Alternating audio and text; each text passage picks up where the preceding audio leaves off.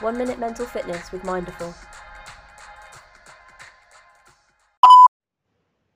Hi, this is Ash from Smash London, and here is one of my tips as to how I like to strengthen my mental fitness.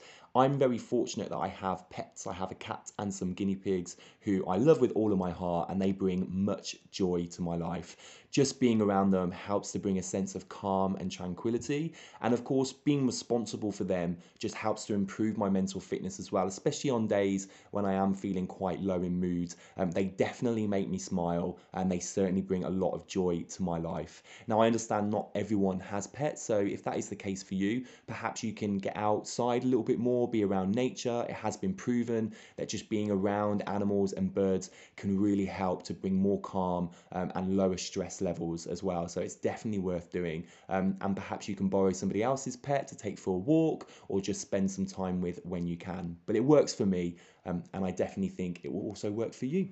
Have a good day. If you'd like to be featured on One Minute Mental Fitness, head to mindful dot com forward slash podcast and share what you do to look after your mind.